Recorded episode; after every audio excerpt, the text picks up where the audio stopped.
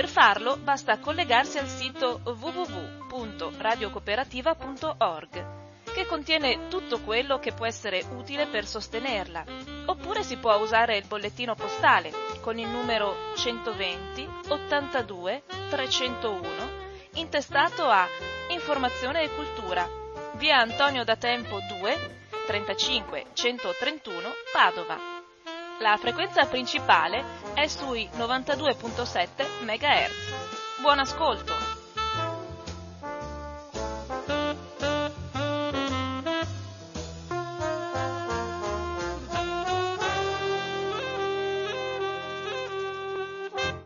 Buonasera a tutti gli ascoltatori di Radio Cooperativa.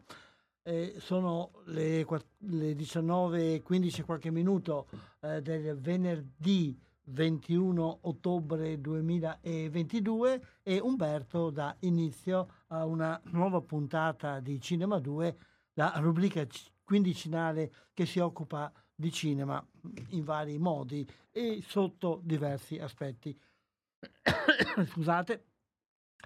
Eh, quest'oggi abbiamo un programma abbastanza ricco, quindi direi di cominciare subito a vedere alcuni eventi di cui ci occupiamo.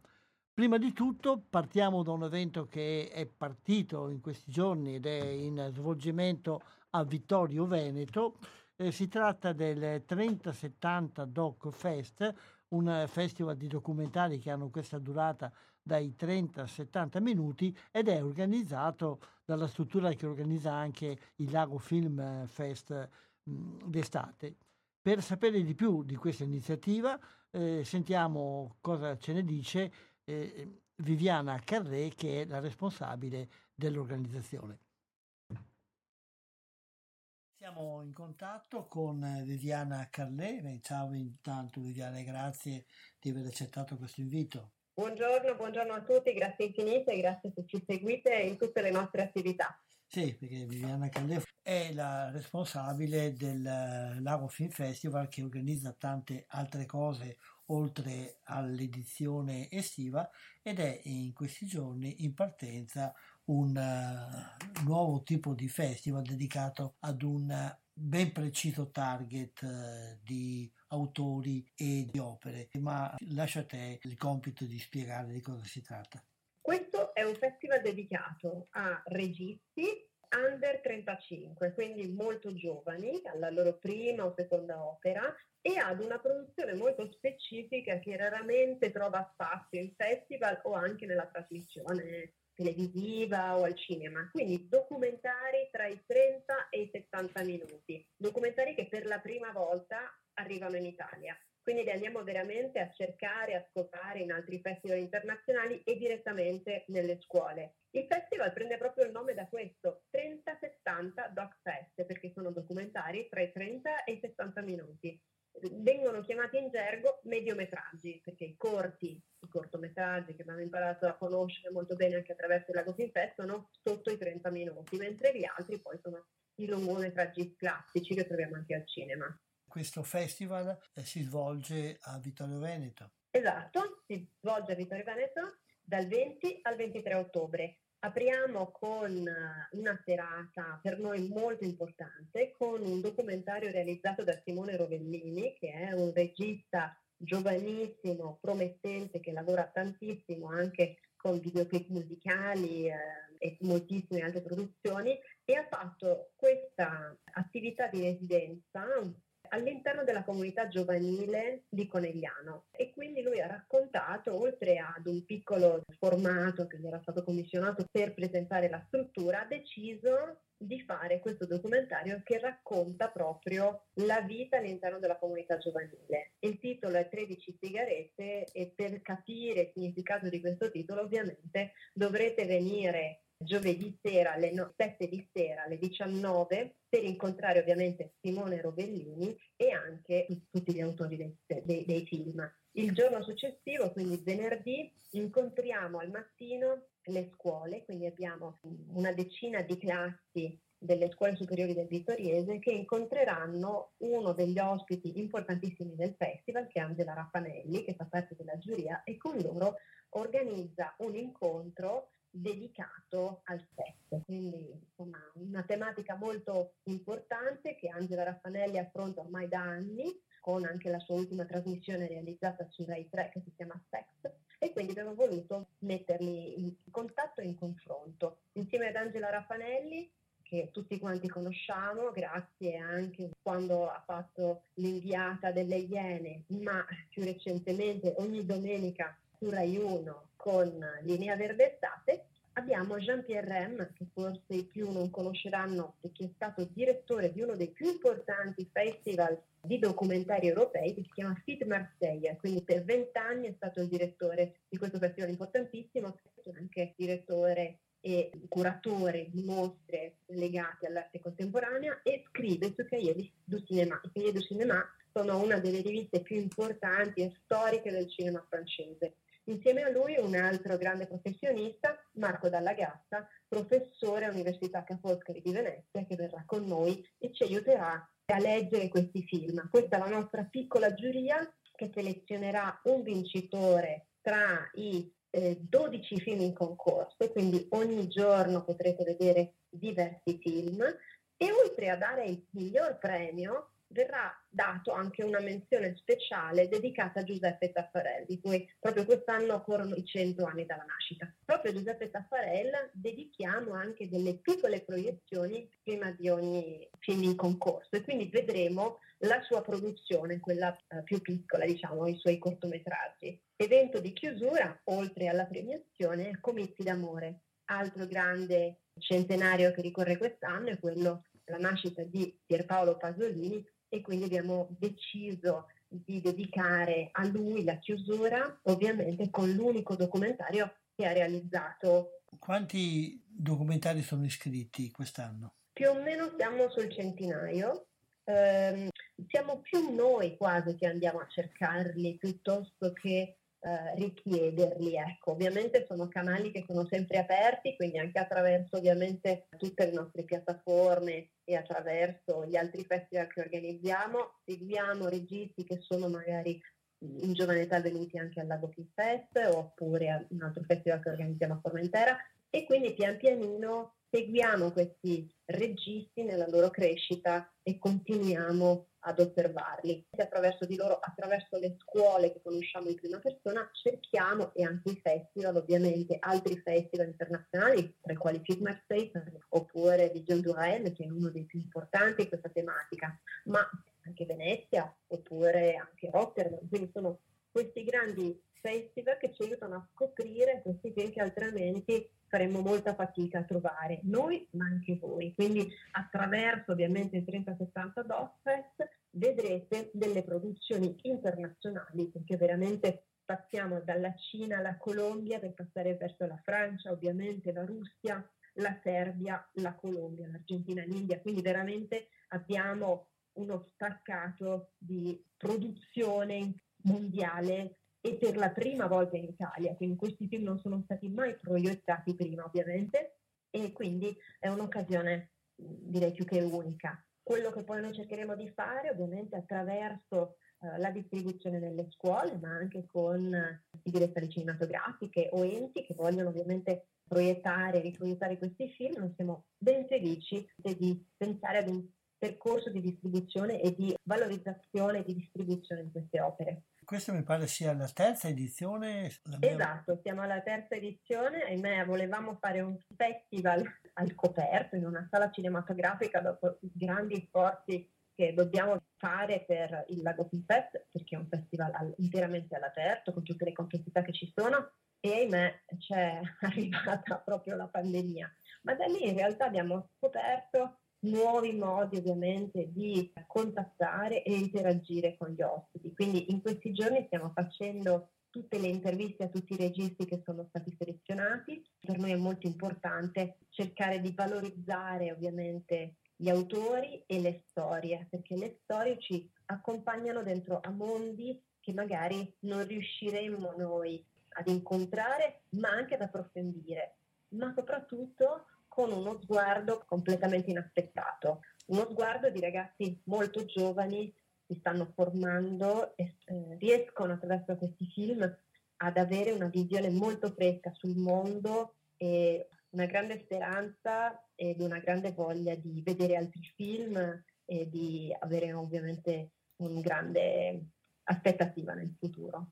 Ricordiamo poi alcune informazioni di carattere pratico, il cinema sede di queste proiezioni, poi le modalità di accesso. Sul sito internet trovate tutte le informazioni, quindi trovate il programma, i contenuti, le giurie, i film e anche come poter arrivare al multisala Verdi di Vittorio Veneto il sito è 3070 DocFest, quindi proprio 3070 in cifre, 3070docfest.com. Il biglietto singolo è di 5 euro, mentre l'abbonamento per l'intero festival, quindi 13 proiezioni, 13 film, sono 20 euro. Si possono acquistare sia in prevendita che direttamente al cinema. Vittorio Veneto è molto servita anche dall'autostrada, quindi Brasile Padova è un attimo arrivarci e quindi io vi faccio altro che aspettarvi e potete seguire ovviamente le proiezioni. Al mattino ci sono le proiezioni per le scuole, per i ragazzi, mentre dal pomeriggio, dalle 5 del pomeriggio ci sono le proiezioni invece per gli adulti, quindi siete benvenuti e vi aspettiamo quindi dal 20 al 23 ottobre al Multisala Verdi di Vittorio Veneto.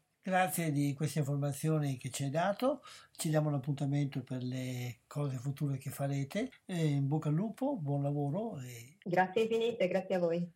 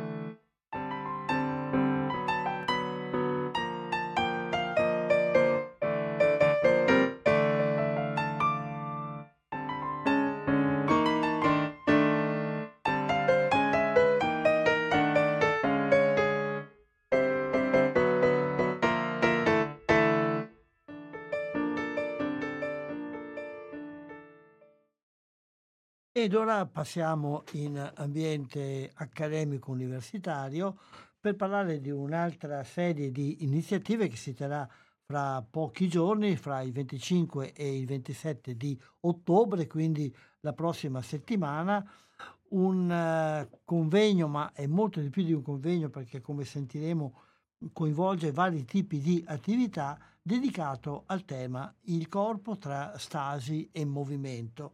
Dicevo che è una iniziativa che comporta varie cose e vari tipi anche di attività e quindi per eh, sentire meglio di cosa si tratta ascoltiamo come ce la descrivono la professoressa Fara Polato e la professoressa Paola Dessì che sono fra le curatrici di questa attività.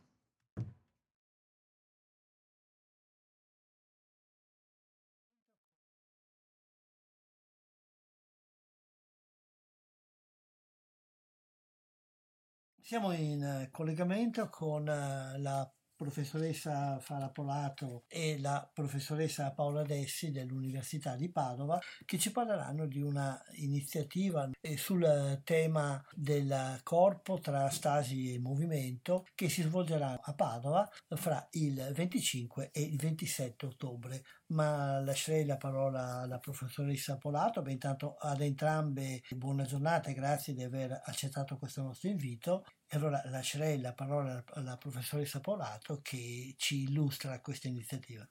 Eh, grazie a te Umberto di questo invito sempre per noi molto gradito. Io e Paola De Sì siamo qui anche a nome delle colleghe Rosa Maria Salvatore e Camilla Cavicchi che insieme a noi hanno promosso questa iniziativa all'interno del Dipartimento dei Beni Culturali dell'Università di Padova. In effetti questa iniziativa, di cui diremo tra poco alcune parole, anche dei, dei contenuti, è un'iniziativa che si colloca all'interno di una linea di ricerca interdisciplinare che coinvolge molte discipline e che ha come tema comune quello dell'identità in movimento, Traveling Identities è il titolo di questa linea di ricerca.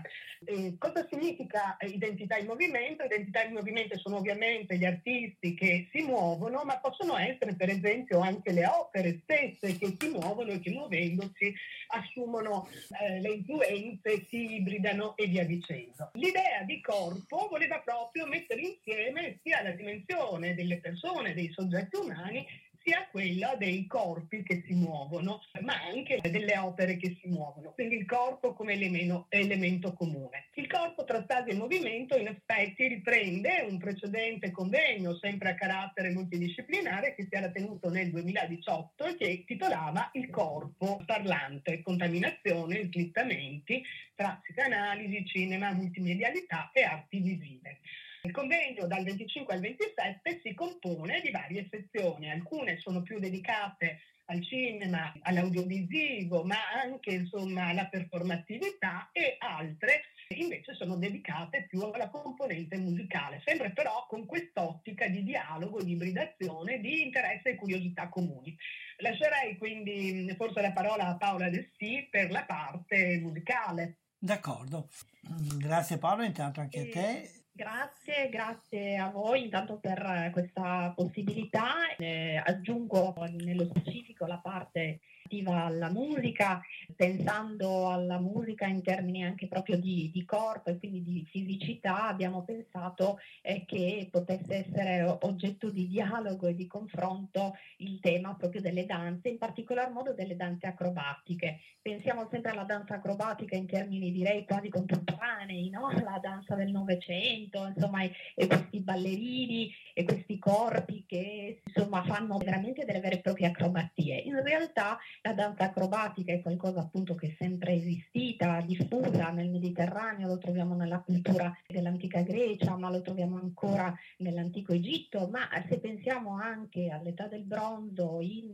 aree remote dell'Europa come possono essere appunto la Danimarca o comunque anche i paesi anglosassoni, bene anche lì noi troviamo proprio delle raffigurazioni di questo corpo in movenze acrobatiche. Quindi diciamo la mattina mattina, ehm, così dialogheremo con colleghi sia del, dell'Università di Padova, ma anche colleghi eh, che vengono da altri atenei, sia italiani che stranieri, eh, dialogheremo un po', l'idea è proprio quella di ricostruire un po' la storia di questa danza acrobatica, ma guardando appunto quello a proposito di identità di, in movimento, quella che è proprio la cultura della danza acrobatica, come questa si radica nei diversi popoli e come appunto queste culture viaggiano alla fine ibridandosi e l'idea appunto di ibridazione è proprio quella diciamo che ha dato la spinta per il workshop che faremo il 26 di pomeriggio e che eh, vuole essere un, un momento appunto dedicato alla danza moresca di combattimento. Dico rapidamente in che cosa, in che cosa consiste. Una sessione dedicata all'influenza della danza africana proprio nel bacino del Mediterraneo e in Europa e la finalità è proprio quella di capire in che modo, in quale misura queste danze acrobatiche europee furono proprio trasformate dalle tradizioni eh, africane. La moresca in particolare fu proprio una danza introdotta dagli schiavi africani mh, arrivati in Europa, portati con la, con la forza dai portoghesi nel corso del 400 e questa danza però diede luogo proprio a diverse tipologie di danza moresca che riscossero un grande successo in Europa, soprattutto nell'ambito della cultura musicale di corte, ma anche nell'ambito popolare. Quindi ci sarà appunto una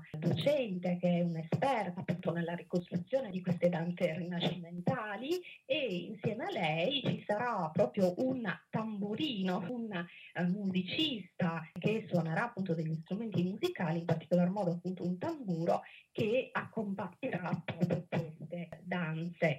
L'idea soprattutto è quella di eh, riuscire a offrire a ricercatori e studenti proprio uno spazio dedicato alla ricostruzione critica della danza, quindi attraverso una ricostruzione che sì, certamente è basata sullo studio critico delle fonti storiche, ma è anche una maniera proprio di applicare, sperimentare no? la ricerca eh, musicologica, questa ricerca interdisciplinare, secondo quella che è la logica dell'imparare facendo, quindi questa attività performativa che è anche quella che sta un po' alla base di questa scelta che abbiamo fatto con le colleghe di dedicare i pomeriggi del convegno proprio a queste attività performative, per cui ci sarà questo workshop di danza, ma anche l'altro workshop che appunto il, il titolo, la parte iniziale del titolo è la danza dei corpi, ma della quale insomma lascerei alla collega invece dirci qualcosa di più. E allora passiamo la parola alla professoressa Polato.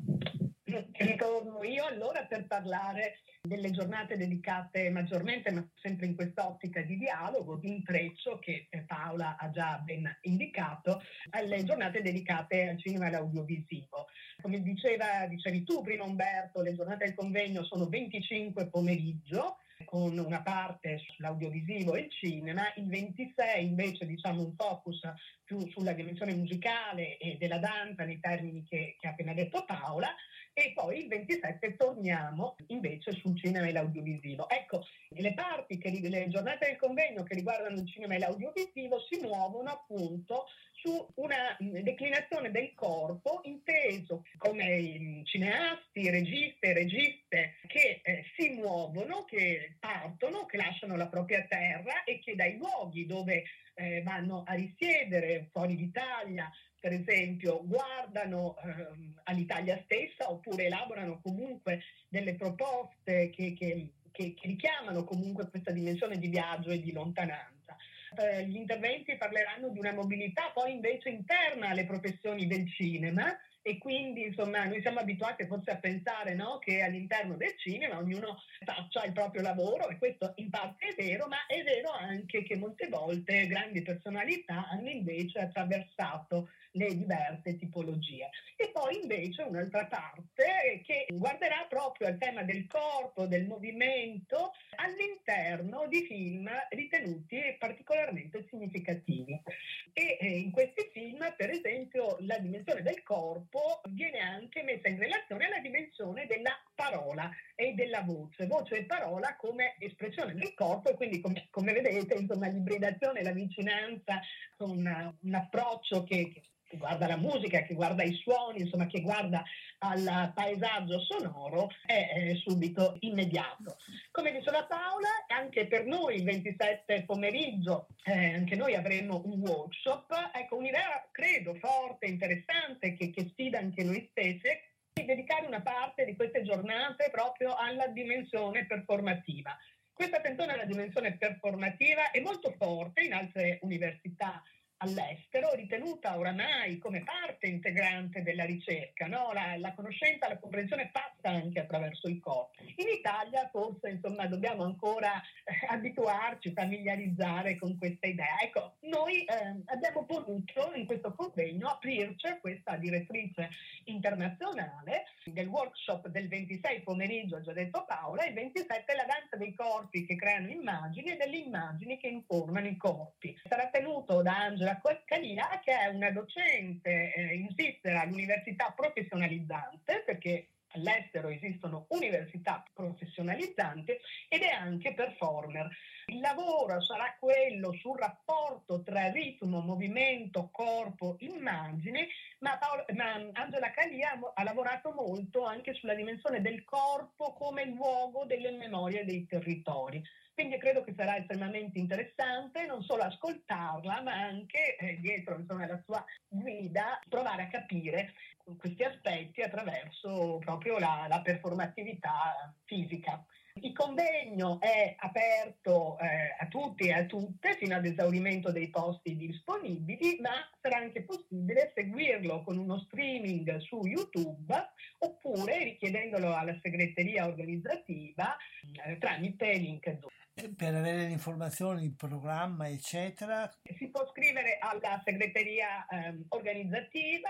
Un altro aspetto che ci piace molto è che all'organizzazione di questo convegno partecipano anche i nostri studenti e studentesse che compongono per, per l'appunto la segreteria organizzativa. Mi piace ricordarli. Simone Evangelista, Elena Murarotto e Leonardo Scapin. Eh, la mail però è unica ed è leonardo.scapin.2 chiocciolastudenti.unipd.it. Va bene, grazie. Speriamo che questo invito venga accolto. Grazie anche di questa chiacchierata che ci ha un po' aperto un mondo su un certo tipo di problematica che forse non frequentiamo molto e speriamo di risentirci in futuro anche per altre cose. Grazie a entrambe. Grazie a voi, grazie, grazie, grazie, grazie a voi davvero dell'invito. Vi aspettiamo numerosi. Certo. a presto, arrivederci. Ecco.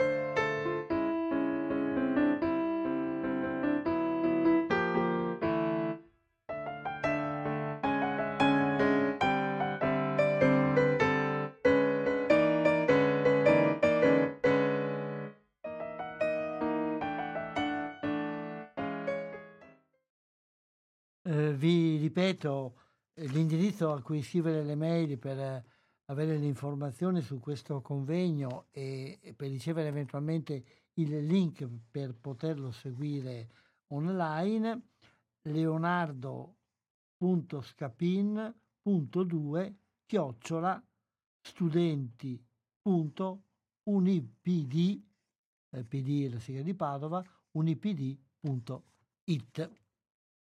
Passiamo adesso alla seconda parte che sarà abbastanza nutrita di questa trasmissione di Cinema 2 che stiamo trasmettendo dagli studi di Strada Battaglia in provincia di Padova in comune di Albignasego. Ci occupiamo abbastanza dettagliatamente di un film che sarà in, nelle sale fra un paio di settimane, che è stato presentato con successo alla mostra del cinema di Venezia nella sezione giornate degli attori e scusatemi, ce ne occupiamo perché in questo film c'è una grossa parte di eh, autori che eh, provengono dalle nostre zone. Il regista, lo sceneggiatore sono eh, del Vicentino, il montatore è, per esempio è, del, è padovano. Quindi sentiamo, sentiamo, un po' queste tre persone, il regista, il, um, lo sceneggiatore e il montatore. Il film è Acqua e Anice, un film che eh, si avvale della recitazione di Stefania Sandrelli e Silvia D'Amico coprotagoniste e poi una buona parte anche è mh, interpretata da Paolo Rossi. Sentiamo per, eh, per saperne di più di questo film cosa ce ne dice, come ce lo racconta il suo autore principale, cioè il regista Corrado Ceron. Siamo al telefono con eh, Corrado Ceron. Ciao Corrado intanto e grazie di aver accettato questo nostro invito. Ciao Umberto, ciao a tutti, grazie. Corrado Ceron ha presentato alla giornata degli autori a Venezia e sta per presentare nelle sale fra un paio di settimane il suo primo lungometraggio. Il film è Acqua e Anice e possiamo chiedere senza svelare troppo del contenuto il perché di questo titolo e da dove è nata l'idea?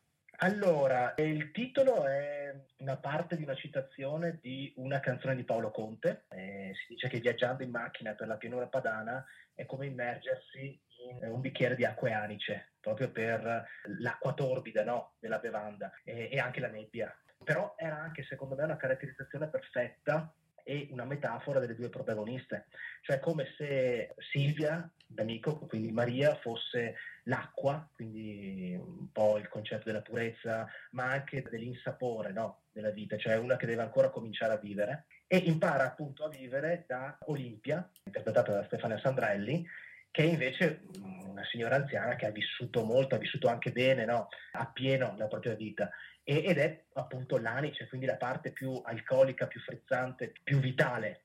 E quindi questi due elementi si compenetrano tra di loro in, in un equilibrio eh, perfetto, cioè non, non, esiste acqua senza anice, non esiste anice senza acqua. quindi mi sembrava diciamo, un'immagine perfetta per rappresentare la storia. Inoltre all'inizio Olimpia ha delle confusioni mentali, cioè non si ricorda chi è, non si ricorda un po' la strada di casa, quindi ha una sorta di, di malattia mentale e l'acqua torbida dell'acqua amice eh, rappresenta anche la confusione proprio di, di, di, questa donna. E da dove è nata l'idea?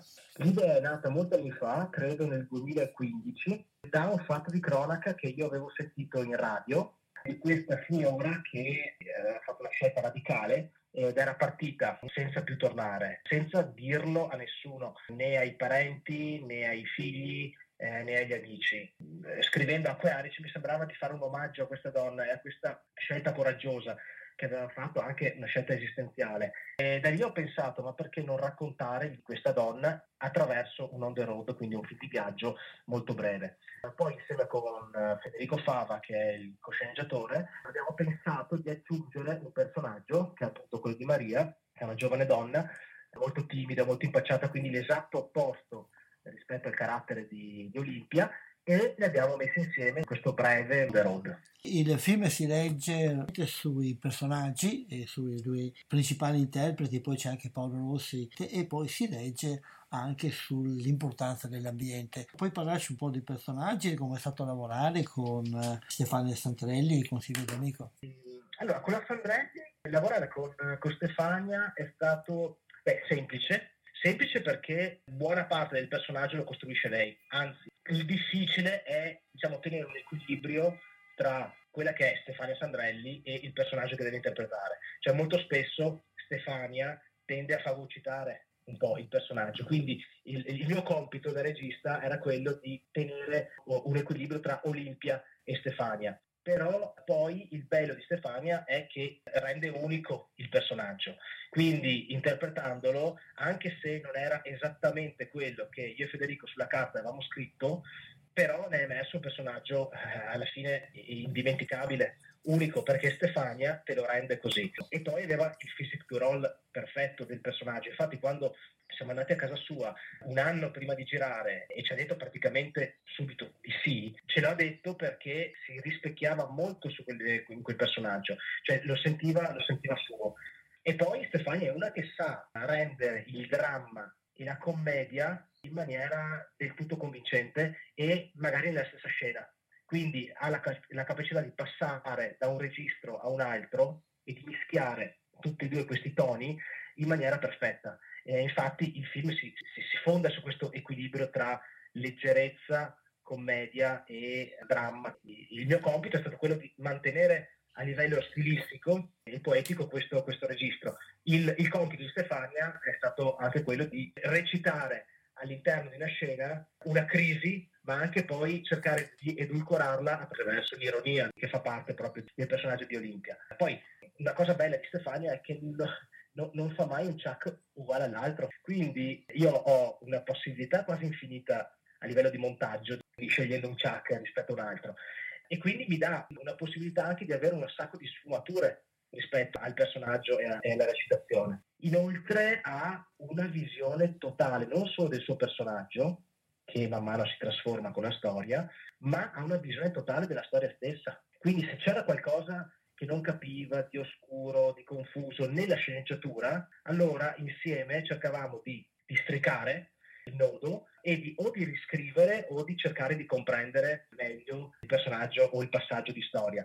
Silvia D'Amico invece ha una tecnica impeccabile. Lei ha fatto un lavoro sulla lingua e sul modo di parlare degli abitanti di Comacchio proprio stando a studiare all'interno di una famiglia di pescatori eh, a Comacchio il modo di parlare la cadenza proprio del luogo, quindi eh, ha fatto un lavoro di immersione nel personaggio, di costruzione a 360 gradi, sia dal fisico, dal, dal punto di vista fisico, quindi il modo di vestire, la frangetta. Quando io e Federico scriviamo i personaggi, i personaggi su carta sono il 30% del potenziale che hanno, mentre è proprio quando l'attore riveste il ruolo del personaggio che gli dà il resto, il 70%, cioè la, la, la maggior parte del personaggio la crea l'attore. Eh, su carta il, il personaggio è, vive ma vive poco, eh, l'attore gli dà proprio l'anima e Silvia ha dato un'anima diciamo perfetta a Maria ed è stata una controparte ottimale rispetto al personaggio di Olimpia. Anche lei, quando ci siamo sentiti per la prima volta, che abbiamo fatto una videochiamata, che abbiamo parlato del personaggio, che abbiamo conversato a lungo sulla storia, anche lei non pensava soltanto limitatamente al suo personaggio, ma abbiamo parlato proprio degli snodi narrativi della storia. Mi diceva questo funziona, questo il mio personaggio non lo farebbe mai, questo dovremmo cambiare. E quindi abbiamo parlato proprio anche a livello di sceneggiatura. Ed è questo che mi piace di queste attrici, che entrano proprio del tutto in merito proprio a, alla storia. Vuol dire che se la storia è coerente, anche il personaggio sarà costruito in modo coerente e convincente. E poi sulla carta Silvia era forse un po' meno protagonista di Stefania, mentre sul set, recitando e facendo emergere il suo personaggio, si è conquistata proprio, eh, si è sudata il ruolo da, di vera coprotagonista. Poi è stato bello perché sono entrate subito in simbiosi fin dai primi giorni, anche mentre facevamo le prove a casa di Stefania, fin dal primo giorno sono diventate amiche. Quindi c'è stata, per fortuna mia, perché non ho dovuto diciamo troppo forzare dirigendole, c'è stata subito un'armonia sia tra loro due che anche con Paolo.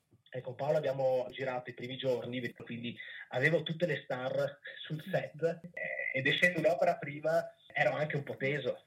Però devo dire che li ho visti subito affiatati, li ho visti subito autonomi anche nell'autodirigersi e quindi mi sono sentito molto sicuro e anche protetto un po', sia dagli attori che dalla troupe, quindi è risultato tutto molto naturale. Paolo Rossi è un, un improvvisatore nato, infatti in molti dialoghi, soprattutto nelle parti finali, eh, molte battute sono state aggiunte da Paolo e, e sono quelle che fanno più ridere. Eh, ecco, Paolo mi chiedeva molto poco del personaggio, perché è uno che se lo costruisce da solo, quindi dati i primi input raccontata la storia e un po' diciamo la linea generale del personaggio, lui è uno che poi se lo crea. Ed è stata una scoperta perché è stato molto molto bravo, forse di più, sulle parti drammatiche e malinconiche che non sulle parti diciamo che si sapeva, insomma, essendo un comico, eh, sapevo che sarebbe stato ideale nelle parti divertenti. Invece è stato bravissimo nelle parti proprio più, più intime anche, no? più malinconiche. Quindi ecco, io mi sono trovato benissimo con tutti e tre gli attori. Facciamo una breve pausa musicale prima di continuare l'ascolto di questa intervista.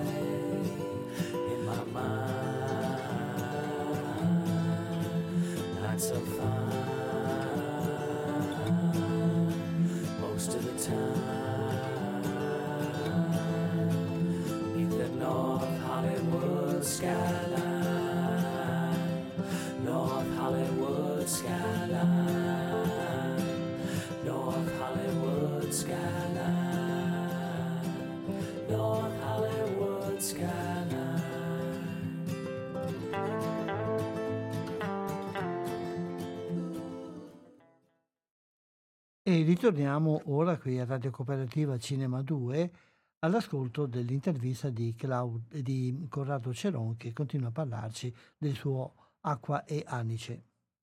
Per quanto riguarda l'ambiente, perché intanto la scelta di, della zona di Comacchio? Essendo un on the road, effettivamente il viaggio doveva riguardare luoghi che attraversano l'Emilia Romagna, perché il film parte da Comacchio, poi si estende in eh, diciamo, buona parte dell'Emilia Romagna, soprattutto nelle zone del Lido degli Estensi, Ravenna, Ferrara.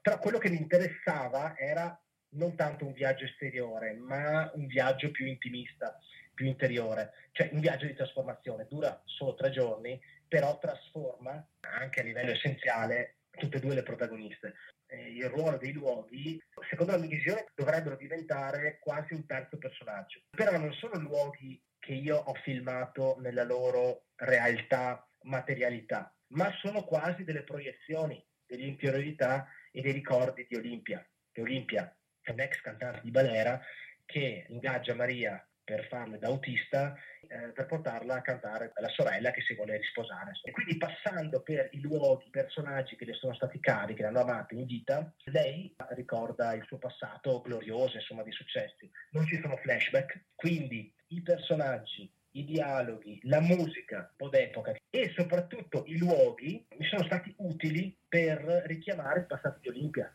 nel presente, cioè cosa sono diventati i luoghi che frequentavo Olimpia. A un certo punto c'è un passaggio sulla balera, ma è una balera distrutta, è quasi uno scheletro della balera che c'era. E quindi attraverso questi scheletri, questi luoghi che ora non sono più quelli che erano, scopriamo anche un po' di, di passato di Olimpia ci sono le sagre di paese, le spiagge in autunno, eh, ne abbiamo girato tra, tra, ottobre e novembre dell'anno scorso, ci sono i motel di passaggio, le case dei pescatori, le saline, le foci del Po, tutti luoghi della memoria e luoghi de- del cuore, possiamo dire, sempre quindi non materiali ma come estensioni mentali.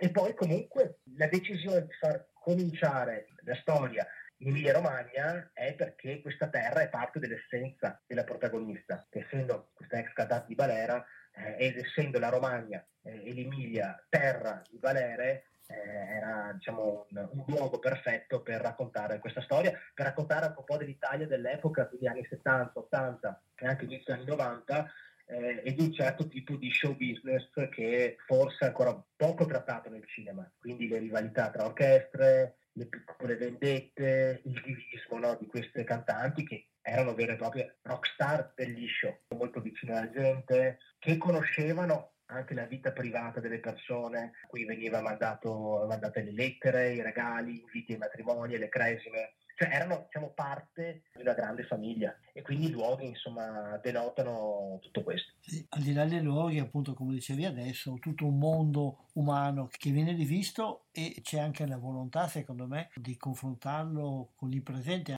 con eh, il, il, tema che esatto. andiamo a toccare alla fine. E che non vediamo ovviamente. Ok ok. Allora ehm, infatti ho detto che questo film nasce da da un fatto di cronaca. In realtà il fatto di cronaca mi è servito come pretesto per raccontare dei concetti che quando mi sono messo a scrivere, ma tuttora mi erano cari, che sono i concetti di libertà, di coraggio, di scelta e la, la libertà anche di scegliersi la propria felicità e la propria vita. Quindi la storia di questa donna che parte mi è servito proprio come veicolo narrativo per comunicare questi, questi concetti poteva essere un'altra storia, ma questa storia secondo me era breve, incisiva, eh, esistenziale, perfetta proprio per, per veicolare queste, queste, tematiche. E sono tematiche che erano urgenti sette anni fa, quando abbiamo iniziato, ma sono forse molto più urgenti ora. E a me è sempre piaciuto comunque prendere dei fatti di cronaca, ma ehm, fatti, diciamo, tematiche etiche e raccontarle attraverso il cinema. L'ho fatto con i miei cortometraggi una volta e adesso lo sto facendo con questo mio primo lungometraggio. Sì, e infatti questo direi che in qualche modo spiazza le aspettative che può avere uno spettatore che legge quattro righe di trama. La figura del personaggio principale e la robustezza di queste tematiche civili fanno del film tutta un'altra cosa. Poi ci sono anche delle scelte di marketing, no? Visto che comunque il film nasce come commedia, però è una commedia, io ho detto etica, ma insomma civile è uguale Ecco, ci sono delle scelte per non farlo scoprire subito che poi possono diciamo, far pensare che il film sia esclusivamente una commedia. In realtà io la chiamo una commedia malinconica, una commedia drammatica, eh, perché ha tutti e due questi registri.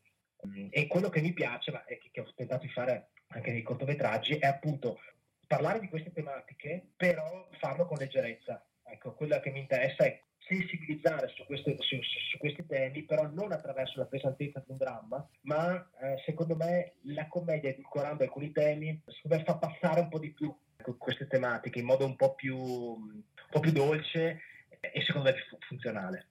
E poi eh, ricordiamo che comunque quello che domina è, la storia, la storia che è bella da, da, vedere e da seguire, piacevole, ricca anche di risvolti emotivi di vario genere. Ci sono altri progetti? Allora, adesso sto lavorando a un'opera seconda, naturalmente, sempre prodotta da K, dovremmo girare nel 2023. Eh, sarà un film tratto da un romanzo e sarà completamente ambientato a Verona. Sarà scritto sempre da um, Federico Fava e da Valentina Zanella e diciamo io ci sono entrato in una seconda fase, ci sto entrando ora, però mi occuperò prettamente di regia. In bocca al lupo allora anche per questo, in bocca al lupo eh, soprattutto per il cammino che farà nelle sale Acqua e Anice, a Venezia le giornate degli autori è stato molto apprezzato e speriamo che sia lo stesso anche per gli spettatori che andranno in sala. Eh, speriamo. Sì, se non ci sono cambiamenti è annunciata l'uscita per il 3 di novembre. Sì, sì, 3 novembre. Grazie Corrado, Grazie Alberto. Buona giornata, ci sentiamo magari in futuro per altre cose. Grazie. Grazie, ciao, buon lavoro. Ciao.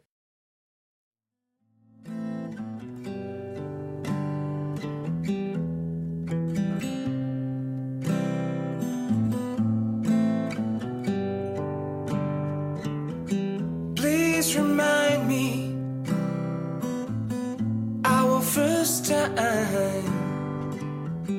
Do you remember when we met? We were so young, three or four, yeah, well, we were so young. I forgot our first date. You were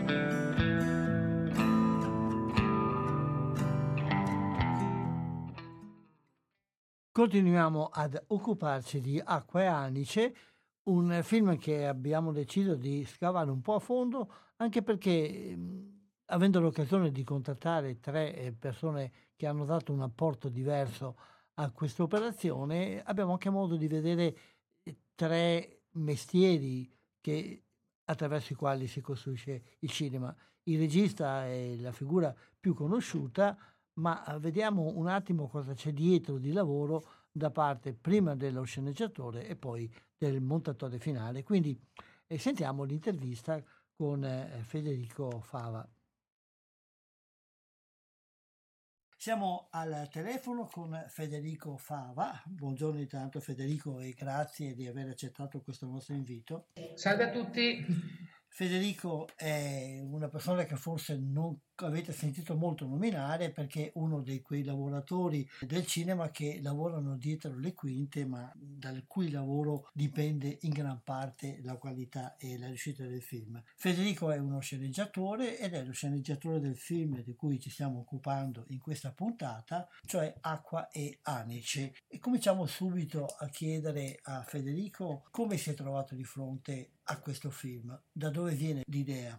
Uh, l'idea l'ha portata il regista Corrado Ceron, ormai tanti anni fa, la sua, a quei anni c'è un'opera prima e le opere prime sono sempre macchinose da preparare, quindi ci abbiamo messo un po' di anni e lui trovò su un giornale del Vicentino una notizia di cronaca che non anticipo per non spoilerare poi la trama del film, una notizia di cronaca che poi quando me, me la fece leggere ci impressionò molto e che abbiamo usato come ispirazione poi per costruire tutta la storia del film. Quindi tu ti sei trovato di fronte ad un'idea non tua e hai dovuto lavorarci.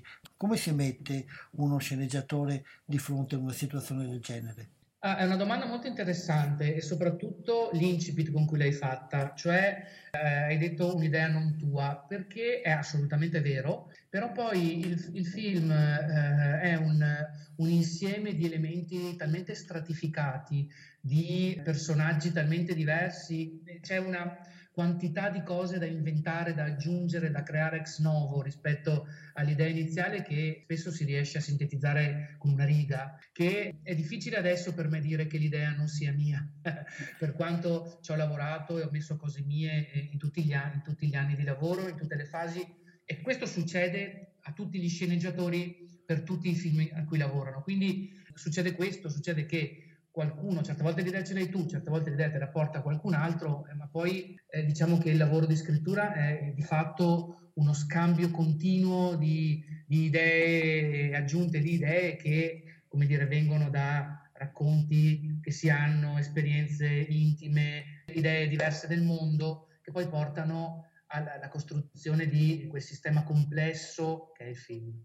Ti sei trovato di fronte a questa storia, tra l'altro l'avete sceneggiato assieme a Valentina Zanella, Zanella. Valentina Zanella. Sì, sì, quando la casa di produzione K di Verona eh, si è interessata e diciamo ha, ha portato il film dalla carta alla realizzazione, è subentrata Valentina che ci ha aiutato a scrivere le ultime stesure di sceneggiatura e ha dato un importantissimo e fondamentale tocco femminile alla storia.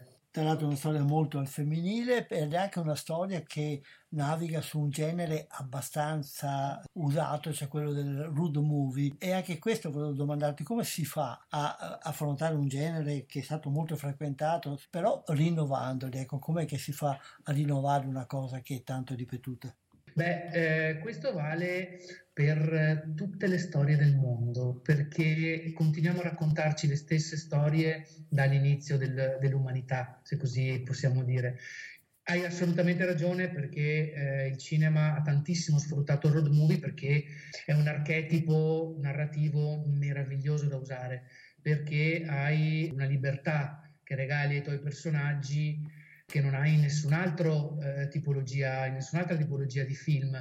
Quindi io personalmente, eh, nonostante il film eh, a quei anni ci abbia una struttura assolutamente definita e chiara, però eh, mi trovo molto molto bene a, a, lavorare sui film di viaggio e penso che ci sia sempre qualcosa di nuovo da dire se riesci a creare dei personaggi nuovi. Le cose che più mi hanno colpito nel film sono state ovviamente i personaggi e, e l'ambiente in cui si muove la vicenda. Cominciamo a parlare un po' di questi personaggi che leggendo la sinossi potrebbero sembrare anche quelli molto scontati e invece poi quando vedi il film vedi che scontati non sono. Come hai costruito questi personaggi? Ma allora siamo partiti assolutamente dal personaggio di Olimpia, che è diciamo eh, un personaggio meraviglioso da scrivere e anche, tra virgolette, facile, perché è un personaggio debordante, un personaggio che ruba gli occhi, è un personaggio di cui ti ricordi. Quindi siamo partiti da lei e abbiamo capito qual era eh, il suo carattere, qual era il suo percorso. E poi abbiamo sentito l'esigenza di aggiungere in un secondo momento il personaggio di, di, Maria, che invece è un personaggio complicatissimo da scrivere perché ti deve emozionare, ti deve arrivare come ti arriva Olimpia, però hai molte meno cartucce da sparare perché dove Olimpia è eccessiva, debordante, Maria è invece mo- molto più timida, molto più discreta e quindi è molto più complicato far uscire il personaggio. Però insomma spero sia una sfida che siamo riusciti a vincere, ecco. E poi c'è il contorno di personaggi secondari, sì. eh, a volte anche interpretati da attori di, di, grande nome. Diciamo che il principale dei personaggi secondari è sicuramente Jimmy, che è interpretato meravigliosamente da Paolo Rossi ed è un personaggio che è molto cresciuto dopo che ha preso le sembianze di Paolo, che ha dato un'interpretazione assolutamente non scontata rispetto al, al, modo in cui siamo abituati a conoscere e a ricordare Paolo e quindi è anche merito suo se il suo personaggio spicca fra tutti gli altri. Da quando è arrivato Paolo abbiamo scritto delle scene in più, insomma abbiamo fatto crescere molto il personaggio che eh, dà una luce diversa e più ricca al percorso delle due protagoniste. Sempre a proposito di personaggi che sono l'asse portante della storia, ci sono personaggi femminili e personaggi maschili e generalmente questi ultimi sono quelli che ci fanno la brutta figura. sì, guarda, io in questo eh, ammetto di essere fortemente ideologizzato, nel senso che credo molto in un cinema e una società che abbia, come dire, eh, finalmente una predominante femminile. So che può sembrare strano, perché io e Corrado siamo due maschi, però credo molto nella rivoluzione femminile e, per la mer- meravigliosità delle donne è una rivoluzione che è quasi sempre gentile e quindi non vedo l'ora di continuare a scrivere personaggi femminili e di scrivere eh, di personaggi eh, femminili che devono combattere i personaggi maschili. Naturalmente eh, non è tutto così bianco o nero, è vero che nel film spesso i personaggi maschili non ci fanno una bella figura, però insomma, per esempio, eh, il personaggio di Paolo, eh, anche se eh, non è perfetto, comunque ha una sua umanità, una sua tenerezza e, e così via. Anche qui interrompiamo un attimo per riposare le nostre orecchie con una breve pausa musicale. Tu C'était si bon d'imaginer toute une journée à t'embrasser. Hey, aujourd'hui le soleil brille. J'espère que je vais te rencontrer. J'espère que je vais te retrouver.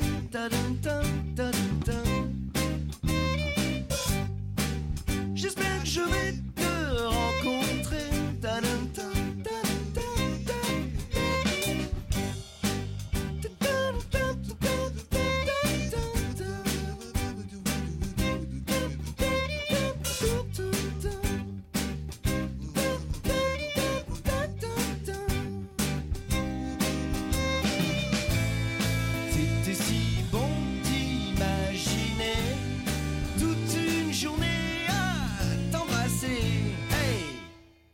Aujourd'hui, le soleil brille. J'espère je vais te rencontrer. Continuiamo allora con l'intervista. Vi ricordo, per chi si fosse messo in ascolto da poco, che questa è Radio Cooperativa e quella che state ascoltando è la trasmissione Cinema 2. Sì, eh, dicevo la battuta brutta figura anche perché mi pareva che i, i, personaggi femminili fossero costruiti con una maggiore complessità ed anche verità, direi che non i personaggi maschili. Beh, eh, sicuramente adesso al netto delle cose che ho detto prima, eh, di sicuro ti danno questa impressione perché c'è molto più tempo per poter raccontare le due protagoniste. Quindi è ovvio che in una gara di complessità essendoci le protagoniste donne, vincono sui personaggi maschili, per cui c'è molto meno tempo per raccontarli. Quindi credo che dipenda prima di tutto da, da questo, e non è assolutamente eh, mia intenzione, sarei un pazzo se, se lo pensassi, eh, raccontare con meno approfondimento i personaggi maschili rispetto a quelli femminili. Ecco. E poi diciamo che la terza gamba su cui si legge questo film è l'ambiente. Come sceneggiatore, come hai inserito questa attenzione all'ambiente? C'è da dire che l'ambiente, anche se sia eh, Corrado che io siamo del Basso Vicentino, quindi non, non siamo eh, emiliani, però il mondo è quello, cioè avrei potuto tranquillamente ambientarlo eh, nel paese dove sono nato eh, e sarebbe mancato solo il Po, e quindi è una di quelle operazioni che, che, risultano molto facili perché ho raccontato la mia infanzia di fatto. Sì, in questa nostra trasmissione eh, diamo spazio il più possibile a quello che è legato al territorio su cui noi viviamo. Questo film è un film girato in Emilia, però un tasso direi elevatissimo di Veneto. Sì, sì, assolutamente sì. Mi piace pensare che il racconto di queste anime eh, un po' sconfitte, un po' dolenti, eh, come dire, inserite in, que- in, questo paesaggio di pianure, abbia tanto di, di Veneto, insomma. Passiamo a un'altra cosa perché in questo periodo penso che per te sia un periodo molto felice perché oltre a questo film sei anche fra il team di sceneggiatori di un film che è ancora con grande successo nelle sale, ha fatto una grossa impressione al concorso a Venezia, cioè Il Signore delle Formiche. Ci vuoi dire un po' qualcosa di questo suo lavoro? Sì, ma diciamo che è un lavoro molto diverso uh, da Acqua Anice ma che ha anche dei punti di, di, contatto. È molto diverso perché è un film di un, di un maestro del cinema che è Gianni Amelio, che mi ha onorato della possibilità di, di lavorare con lui ed è stata un'esperienza incredibile che mi ha eh, insegnato tantissimo sia a livello umano che a livello professionale e quindi è un progetto per cui lavori sapendo che avrai più mezzi e quindi puoi fare delle cose in più, puoi ambire ad avere delle vetrine eh, più prestigiose ed è curioso che questi film nonostante siano stati scritti in periodi diversi, stiano viaggiando praticamente in parallelo. Sono stati entrambi a Venezia in due eh, competizioni diverse ed è molto curiosa questa cosa qua e sono simili perché entrambi, anche se raccontano di due periodi storici diversi, perché Cino delle Formiche ambientato negli anni 60, Acqueanici è ambientato oggi, però eh, diciamo entrambi si occupano di, di diritti civili. E mi fa molto piacere che entrambi abbiano queste tematiche. Ecco, di fatto che volevo arrivare anche a questo, il discorso sui diritti civili. Su Acque Anice non si può dire troppo su questo perché altrimenti si, si spoilerizza troppo, ma soprattutto appunto nella parte finale emerge una tematica, non diciamo quale, perché vi ha coinvolto questa tematica? Perché siamo convinti eh, l'umanità dell'individuo venga prima e che al, al netto di ciò che ognuno di noi pensa a livello di etica, che va rispettato sempre ed è sacro, ci debba essere il diritto di scelta per alcune cose che riguardano eh, il nostro percorso in questa vita e che quindi sia importante che ognuno sia libero di eh, fare come meglio crede. E di fatto in tutti e due i film abbiamo persone che sono di fronte ad una scelta che non è la scelta che eh, di solito si vorrebbe imporre. Questo direi che è il filo comune che lega questi film. Assolutamente, il Signore delle Formiche ha avuto un ottimo riscontro in sala, cosa di cui siamo molto molto felici perché significa che anche se racconta una storia avvenuta tra il 1959 e il 1968 parla anche all'oggi, mentre invece Acque Anice uscirà eh, il 3 novembre e spero veramente che abbia un suo percorso positivo, insomma se ne parliamo è perché penso che il film meriti di essere pubblicitato, di essere aiutato, anche perché probabilmente non gode della spinta che possono godere altri titoli. Grazie Federico di questa chiacchierata e posso chiederti se hai altri progetti in cantiere. Assolutamente sì, grazie a te intanto, è stato veramente piacevole fare questa chiacchierata. Eh, sì, ho in cantiere il nuovo film di Corrado Ceron di cui ovviamente purtroppo non posso dire molto, certo. però posso dire che eh, verrà realizzato sempre dallo stesso team, quindi la stessa produzione K di Verona e speriamo di girare eh, questo film l'anno prossimo che è tratto da un romanzo di, di successo ambientato in Veneto, cosa di cui siamo molto felici e poi ho dei progetti di serialità televisiva, eh, anche questi non, possono, non posso parlarne molto, ma avranno a che fare con la grande storia e anche questa è una sfida eh, molto bella, insomma, non vedo l'ora di affrontare. E allora se permette ci diamo appuntamento quando verranno fuori queste cose per parlarne.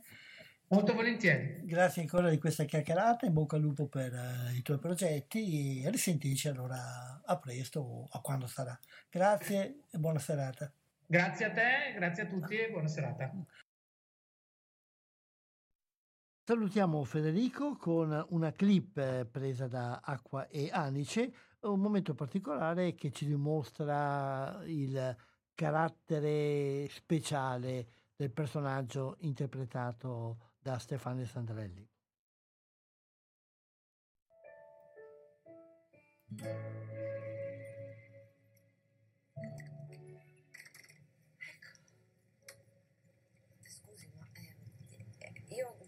Faccio a sapere che lei una cosa la dice sul serio? Cioè che in quel momento in sé, magari una volta mi dice che ha fame, che vuole fermarsi, ma non è vero. Cioè? Cioè, dovremmo trovare una domanda d'emergenza, come, come quando ti dimentichi la password. Ah, beh, cioè? Cioè, noi ci mettiamo d'accordo per una domanda e per una risposta. Ok. Se lei mi dice una cosa che mi sembra strana. Io le faccio una domanda. Mm, Ok. Se lei mi dà la risposta giusta vuol dire che è tutto a posto, se no le ignoro. Eh? Eh, non ho capito. Allora, cerchiamo qualcosa di vero. mm? Sì, sì, sì. Ehm, lei ha, ha figli, nipoti? No. No. Eh, o è mai stata sposata? No, però... Eccocela, guarda. Ah.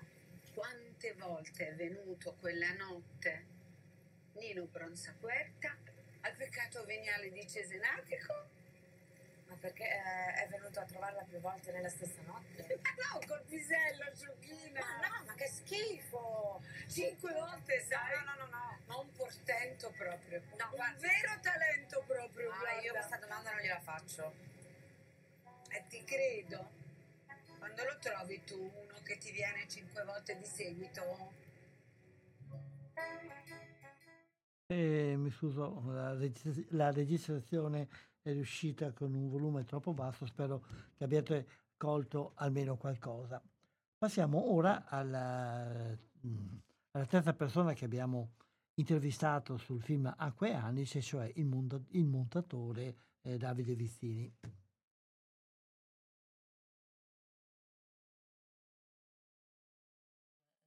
Vizzini, ciao Davide intanto e grazie. Ciao, buongiorno, buongiorno a tutti. Davide Vizzini è stato il montatore del film Acqua e Anice. Quello del montatore di solito è un lavoro che non è così in primo piano, però è un lavoro fondamentale nel cinema. Quindi ti chiedo com'è stato il lavoro su Acqua e Anice. Beh, allora, Acqua Anice è un film, eh, per mutuare una battuta che ha creato polemica all'ultimo Festival di Venezia. È un film piccolo, però questa volta con un'accezione molto positiva, perché è un film piccolo che nelle premesse da un punto di vista di gestazione, di tempi di realizzazione, una lunga storia dell'ideazione del progetto, poi è stato raccolto dalla produzione K Plus ed è diventato il film che tutti potranno vedere ed è anche un esordio, quindi insomma quel tipo di caratteristiche per cui può sembrare un investimento produttivo da inizi. È un film che però nella sua dimensione raccolta in qualche maniera ci è esploso tra le mani in senso positivo, è diventato un grande film di- a livello di sentimenti, di emozioni, di, di storia che racconta anche di contenuto cardine di tutto il film, che lo rende un film importante. Quindi, venendo alla, alla domanda, è un film che è stato facile da gestire per certi aspetti, nella sua dimensione intima, raccolta, non richiedeva tecniche particolari di approccio, un film che si affida molto agli attori e quindi è stato un film che sono riuscito a gestire insieme a Corrado, il regista, con una certa naturalezza. E quindi non ci sono state difficoltà particolari. No, no, assolutamente. Criticità non ne ho mai riscontrate, anche perché il film ha un'altra peculiarità, secondo me, fondamentale, che ha una protagonista particolare, speciale, qual è Stefania Sandrelli, cioè un'attrice che catalizza su di sé il film. Per quanto da grande professionista, qual è con una grandissima storia alle spalle, è un'attrice che si mette ovviamente a servizio del film, del regista e dà tutto quello che il regista chiede, d'altra parte, come dire, è un'attrice che confonde l'essere attrice con la sua identità, è una, ha una naturalezza Stefania Sandrelli che si porta dietro in tutti i film che ha fatto, tale per cui il film si cuce intorno a lei, in ogni film in cui lei c'è, secondo me, storicamente, ma in questo in particolare perché anche lei stessa l'ha raccontato, è il suo secondo film da protagonista assoluta nella sua lunga carriera.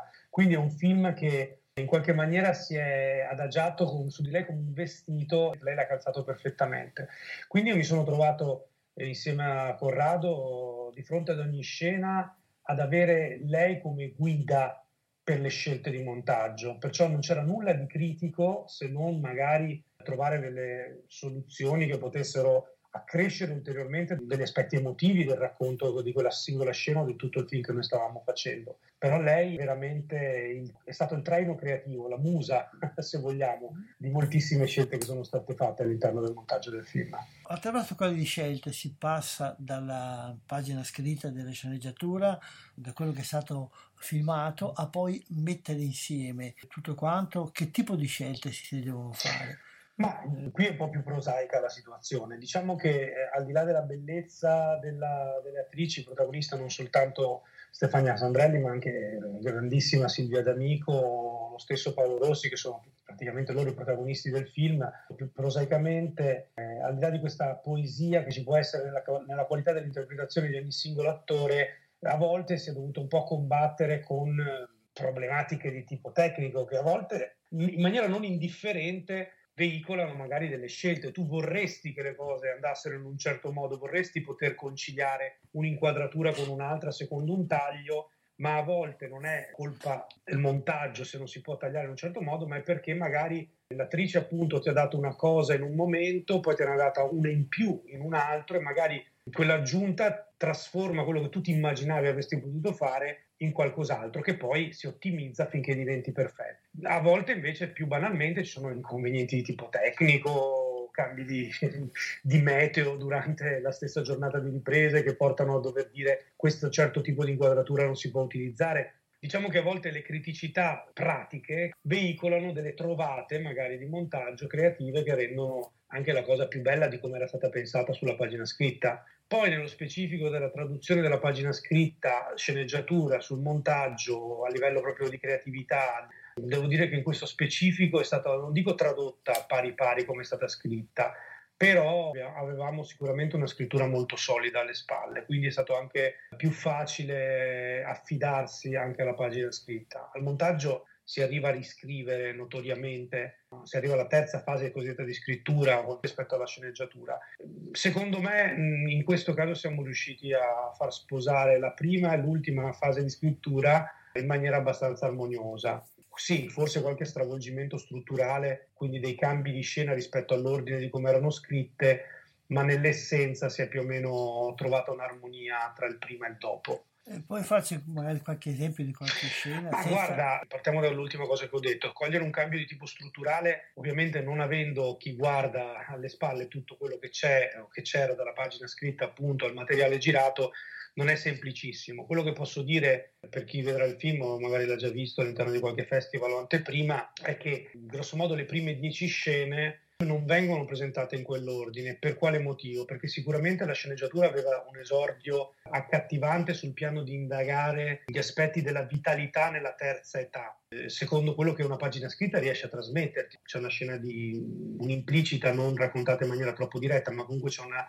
implicita scena di sesso tra due persone attempate la pagina scritta la, la, la, evidenzia bene, noi nel girato non avevamo tutta quella potenza di tiro, quindi abbiamo pensato di esordire con un'altra immagine che fosse invece più evocativa, una visione, questo lo possiamo dire perché è il primo fotogramma del film, una visione dall'alto di un furgone che va non si sa dove e quella al montaggio per me Corrado aveva più un appeal per dire aspettatevi una storia mentre magari con una scena già con una sua forza ed efficacia, come è stata scritta la scena di due anziani che fanno sesso, sì, è un altro appeal, però noi avevamo bisogno di un gancio che ci dicesse aspettatevi qualcosa nel corso di questa storia. Abbiamo preferito essere leggermente più astratti, anche geometrici, la visione dall'alto, qualcosa che non si capisce bene cosa sta succedendo, bisogna decifrare un po' l'inquadratura, forse perché tra il visivo e lo scritto c'è comunque la differenza, col visivo dici molto anche con meno descrizioni a livello verbale, a livello di dialoghi, invece la parola scritta sulla pagina aiuta a dare una gamma, tra l'altro anche più vasta, di possibilità di interpretazione dei sentimenti di un personaggio, di quello che sta succedendo, eccetera.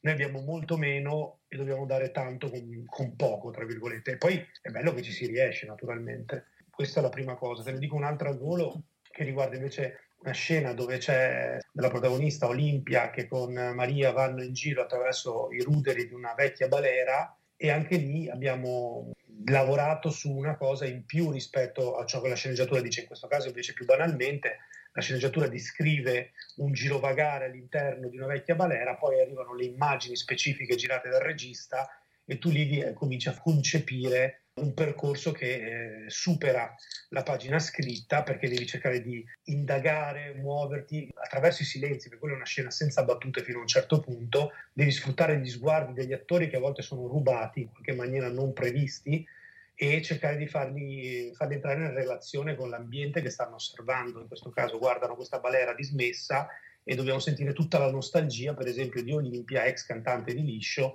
che rivede, risente nella sua testa evidentemente a risuonare la musica e i momenti della sua gloria passata. Infatti questo è un film che punta molto ai sentimenti, alle emozioni, come il montaggio può favorire lo scattare dell'emozione nello spettatore. Secondo me, torniamo nella, nello specifico di questa esperienza di film, abbiamo avuto una grande sintonia tra la sceneggiatura e il montaggio, perciò la sceneggiatura aveva un congegno un'orologeria pronta a scattare ed esplodere nei momenti giusti per provare le giuste emozioni. Quello che posso dire io del montaggio, che comunque fa sempre parte delle scelte strutturali, è il fatto che noi abbiamo cercato sempre di stare altrove rispetto al focus tematico del film il che sembra anche un po' un paradosso, perché uno dice stai raccontando una certa storia, raccontaci questa storia, cioè qual è il tema del film. Fare i film a tema o a tesi non è mai un'idea vincente. Quindi noi abbiamo raccontato una storia, la storia di una donna anziana, di una donna anziana che intraprende un viaggio aiutata da una ragazza più giovane, un po' sprovveduta, e a un certo punto nel racconto sentiamo nascere e cementarsi un rapporto tra queste due donne per poi avere un twist, no? come si suol dire, per cui scopri delle cose che io adesso non voglio svelare, però si affonda sull'aspetto tematico, emotivo forte di tutta la storia. Il montaggio che cosa fa? Il montaggio gestisce il tempo, oppure, come ho detto, fa sì che quello che si racconta sembra, sembri altro o sembri andare in un'altra direzione per poi sorprenderti con un cambio di, di registro anche, no? quindi prima siamo molto leggeri, più da commedia, poi cominciamo a prendere dei toni più drammatici, ma sempre, e qui torna invece in gioco l'attrice specifico di Stefania Sandrelli, sempre con un'emotività, una leggerezza che l'attore sa portare. Quindi, come dire, cosa abbiamo fatto al montaggio? Abbiamo semplicemente gestito centellinato gli indizi fino a che a un certo punto non abbiamo fatto esplodere il contenuto forte e senza esagerare, abbiamo prima registrato un tenore comedy eh, in qualche maniera, l'abbiamo mantenuto anche nel momento di maggiore intensità drammatica, tra l'altro senza essere pesantoni, diciamo così, abbiamo magari favorito più emozioni. Facciamo anche qui un'altra pausa musicale. Once you find the good, you'll learn to take the bad when it's your turn. All along, you thought that you were better off if all you knew was gold. All along you've been a fool. It's getting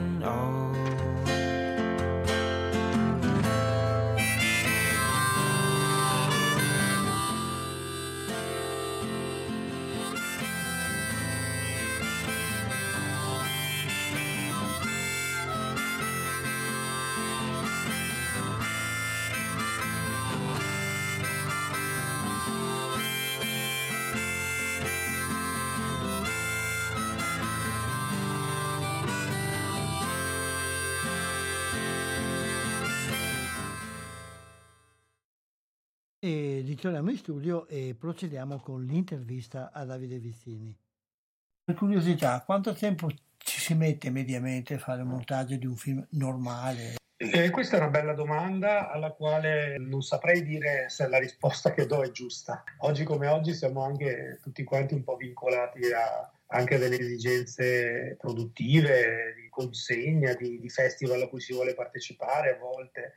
Io vedo che il mio lavoro mediamente, quello intenso, si assesta intorno ai due mesi, otto, no, dieci settimane, to, due mesi e mezzo. Ci sono lavori più complessi che richiedono più tempo, ce ne sono a volte di alcuni che sono talmente ben fatti dalla scrittura alle riprese che il montaggio è in qualche maniera agevolato e so, è successo anche a dei colleghi che in un mese se la sono cavata, ovviamente previe realizzazioni di cosiddetti premontaggi magari fatti in squadra con un assistente, quindi insomma c'è un team dietro il lavoro del montaggio, non si è mai da soli a farlo, c'è il montatore, il regista e basta. Oggi con la tecnologia anche che ci fa andare più veloci, almeno due mesi, 8-10 settimane come minimo, e poi si può arrivare anche a tre, sempre rispetto alla complessità del lavoro, ai feedback di produzione, ci sono dei ritorni di informazioni e poi ti ritorna magari qualche opinione della produzione, qualche richiesta di natura pratica, bisogna magari avere un minutaggio più corto perché devono stare dentro degli slot di messa in onda se sono televisivi oppure di calendari di proiezione. Di nuovo prosaicamente ci sono diversi fattori che incidono sui tempi di realizzazione. Il fatto di essere ritrovati diversi eh, che lavorarono a questo film di provenienza veneta, diciamo, eh, cioè sì. di, di, una comune quindi provenienza lo, locale, in qualche modo vi ha favorito la, la lavorazione oppure ininfluente? Non influisce mai fin tanto che il team di lavoro è fatto di gente che si conosce perché diciamoci la verità, in questo ambiente al di là di esserci un'idea, per quanto sempre timida in Italia, di industria, i gruppi di lavoro non sono quasi mai mh, settorializzati a livello industriale, per cui ognuno fa il suo e oggi ti capita quello, domani ti capita quell'altro. Spesso e volentieri si cerca di lavorare con un'equipe che si conoscono non per dire gli amici degli amici, ma per dire che sanno, hanno dei rapporti fiduciari sulla qualità del lavoro e noi, a, ripeto, a prescindere dall'aspetto regionale, eravamo già, tra me, Federico Fava, Corrado Ceron, la stessa produzione K che io avevo già conosciuto col film precedente, Simone Solo da Vivi, avevamo tutti quanti insomma un rapporto di fiducia e stima reciproca, per cui lavorare in squadra ha reso anche più facile la creatività, perché avevamo, non dico comunanza di vedute, perché anche dai contrasti vengono fuori belle idee, però avevamo sicuramente delle sintonie o già degli esperimenti di, di, lavoro insieme fatti che ci permettevano di sapere che avremmo lavorato bene. Nello specifico del Veneto, devo dire che noi, di nuovo Federico Fava e di nuovo Corrado Ceron, ci conosciamo da una vita, avevamo un pochino in, in cantiere da, da, tempo insieme di fare qualcosa. Con Corrado io ho realizzato un corto diversi anni fa, nel 2012 se non sbaglio, che si chiama Prendere i cinghiali con le mani, che un po' la promessa di riuscire a fare insieme il suo primo film ce l'eravamo fatta poteva andare in altro modo, però quando è stata la possibilità di sollevare anche la richiesta di fare questa cosa insieme, insomma, sono create proprio le condizioni ideali e orgogliosamente come Veneti abbiamo fatto questo lavoro, l'abbiamo fatto volentieri, anche un pochino sì, perché avevamo il senso di appartenenza comunque a un gruppo di lavoro locale, perché così, come dire, in qualche maniera cerchiamo di fronteggiare questa tradizione romanocentrica, anche se poi il film è ambientato in Emilia Romagna, quindi diciamo che sulla rappresentazione del territorio ci siamo e non ci siamo, però vuol dire il Po di sicuro c'è, quindi in qualche maniera ce lo ricorda il Veneto. Sì, di sicuro è stata una, una cosa che non ha influito sulla creatività, ma il gruppo, guarda caso, si è formato nello stesso territorio, quello sì. È stata un'esperienza alla quale hai partecipato con sentimento positivo? Assolutamente, totalmente coinvolto. Di cosa ti stai occupando? Quali progetti hai adesso? Oh, beh, adesso come adesso sul momento sto facendo sì una serialità per ragazzi che ha destinazione Rai, non so bene quale messa in onda per specifica, ma credo starà nei canali tematici per ragazzi. Cosa invece più interessante, forse arriva subito dopo, di nuovo un richiamo fortemente regionalistico, è una cosa per Sky, una produzione documentaria per Sky che racconta una storia legata alla Mala del Brenta, che appartiene a un ciclo di racconti sulle città criminali che sta facendo proprio Sky, che ha già fatto con Roma e Milano, all'interno di uno staff totalmente veneto. Questa volta la produzione è affidata ad Alessandro Pittoni e Enrico Lando di Velvet Punk, il regista è Sebastiano Facco, e racconteremo eh, Padova, partiamo da lì, e non solo naturalmente, racconteremo una storia collegata alle vicende di, della Mala del Brento e Felice Maniero. E siamo di nuovo in un prodotto tutto made in Padova, nello specifico comunque made in Veneto e per questo di nuovo sono stato coinvolto per quanto io sia residente a Roma, ma con la volontà di raccontare, con, in questo caso anche con una certa cognizione di causa del territorio, cioè con, ma- con maggiore consapevolezza. Più la squadra è fissata sul territorio, più in questo caso il progetto avrà ancora più genuinità nella realizzazione. E allora ci diamo appuntamento per parlare di questo. Quando... Molto volentieri. Ma grazie Davide di questa chiacchierata, grazie anche di averci permesso di contattare gli altri amici con cui hai fatto questo film. Buon lavoro, in bocca al lupo per tutto e ci sentiamo allora per le prossime cose. Ciao. Grazie mille, a presto. Ciao. Ciao, grazie, buona giornata. Concludiamo questo dossier su Acque Anice eh, sentendo il trailer ufficiale.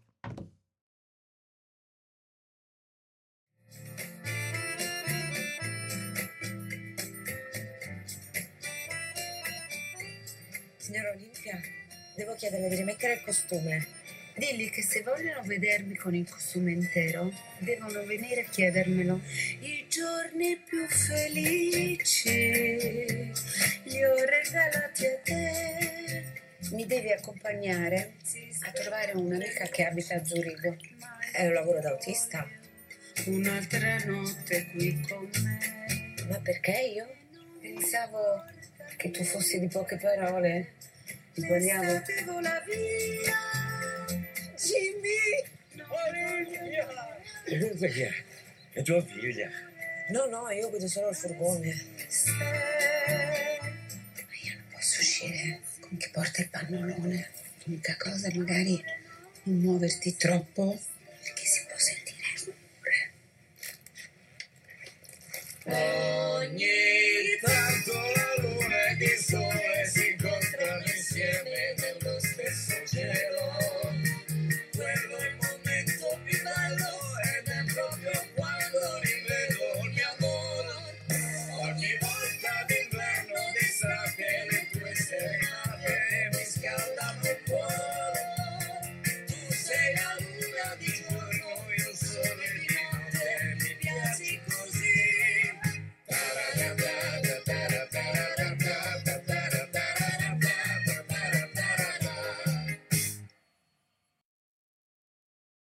Abbiamo terminato questo spazio dedicato al, ad approfondire, a conoscere meglio questo film che è Acqua e Anice. Abbiamo ancora qualche minuto, vi ricordo un paio di cose che sono importanti in questi giorni nella, nel mondo del cinema. Sono due iniziative che sono cominciate, eh, cioè una è cominciata da un paio di settimane, l'altra ormai è imminente.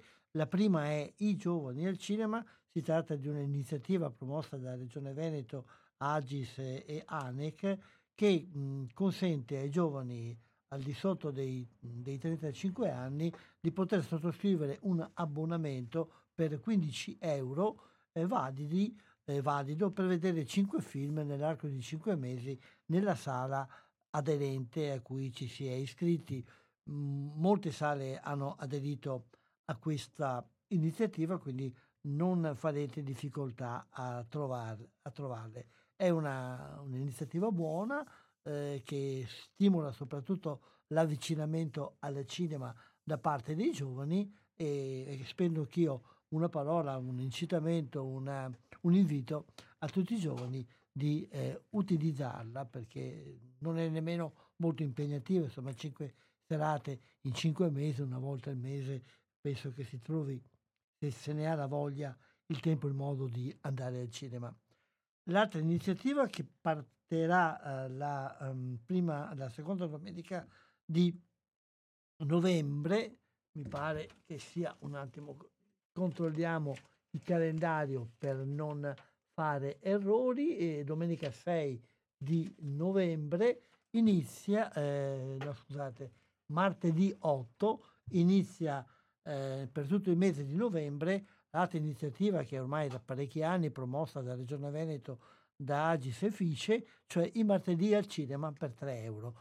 Eh, nelle sale aderenti, che sono un po' quasi tutte le sale mh, de segue, le, le, sale che non sono i, i, i, le mega strutture, i multiplex, ma quasi tutte le altre sale aderiscono e il martedì eh, e c'è la possibilità di andare in quella sala a vedere eh, il film a 3 euro guardando nel sito della regione, eh, la regione Veneto per il cinema di qualità, il martedì a 3 euro, oppure nel sito di Agis Veneta, oppure nei siti delle sale eh, a cui voi siete eh, più abituati, potete vedere anche le indicazioni del programma che in ogni martedì la sala offrirà a 3 euro a coloro che ci vorranno andare.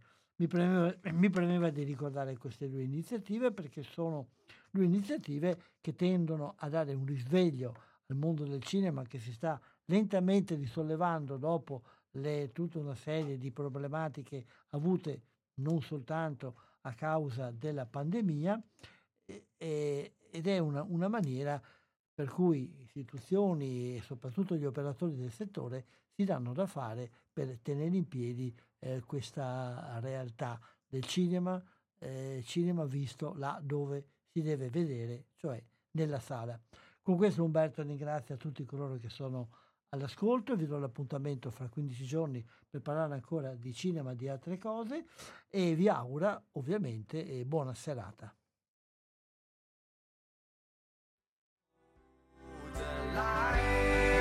song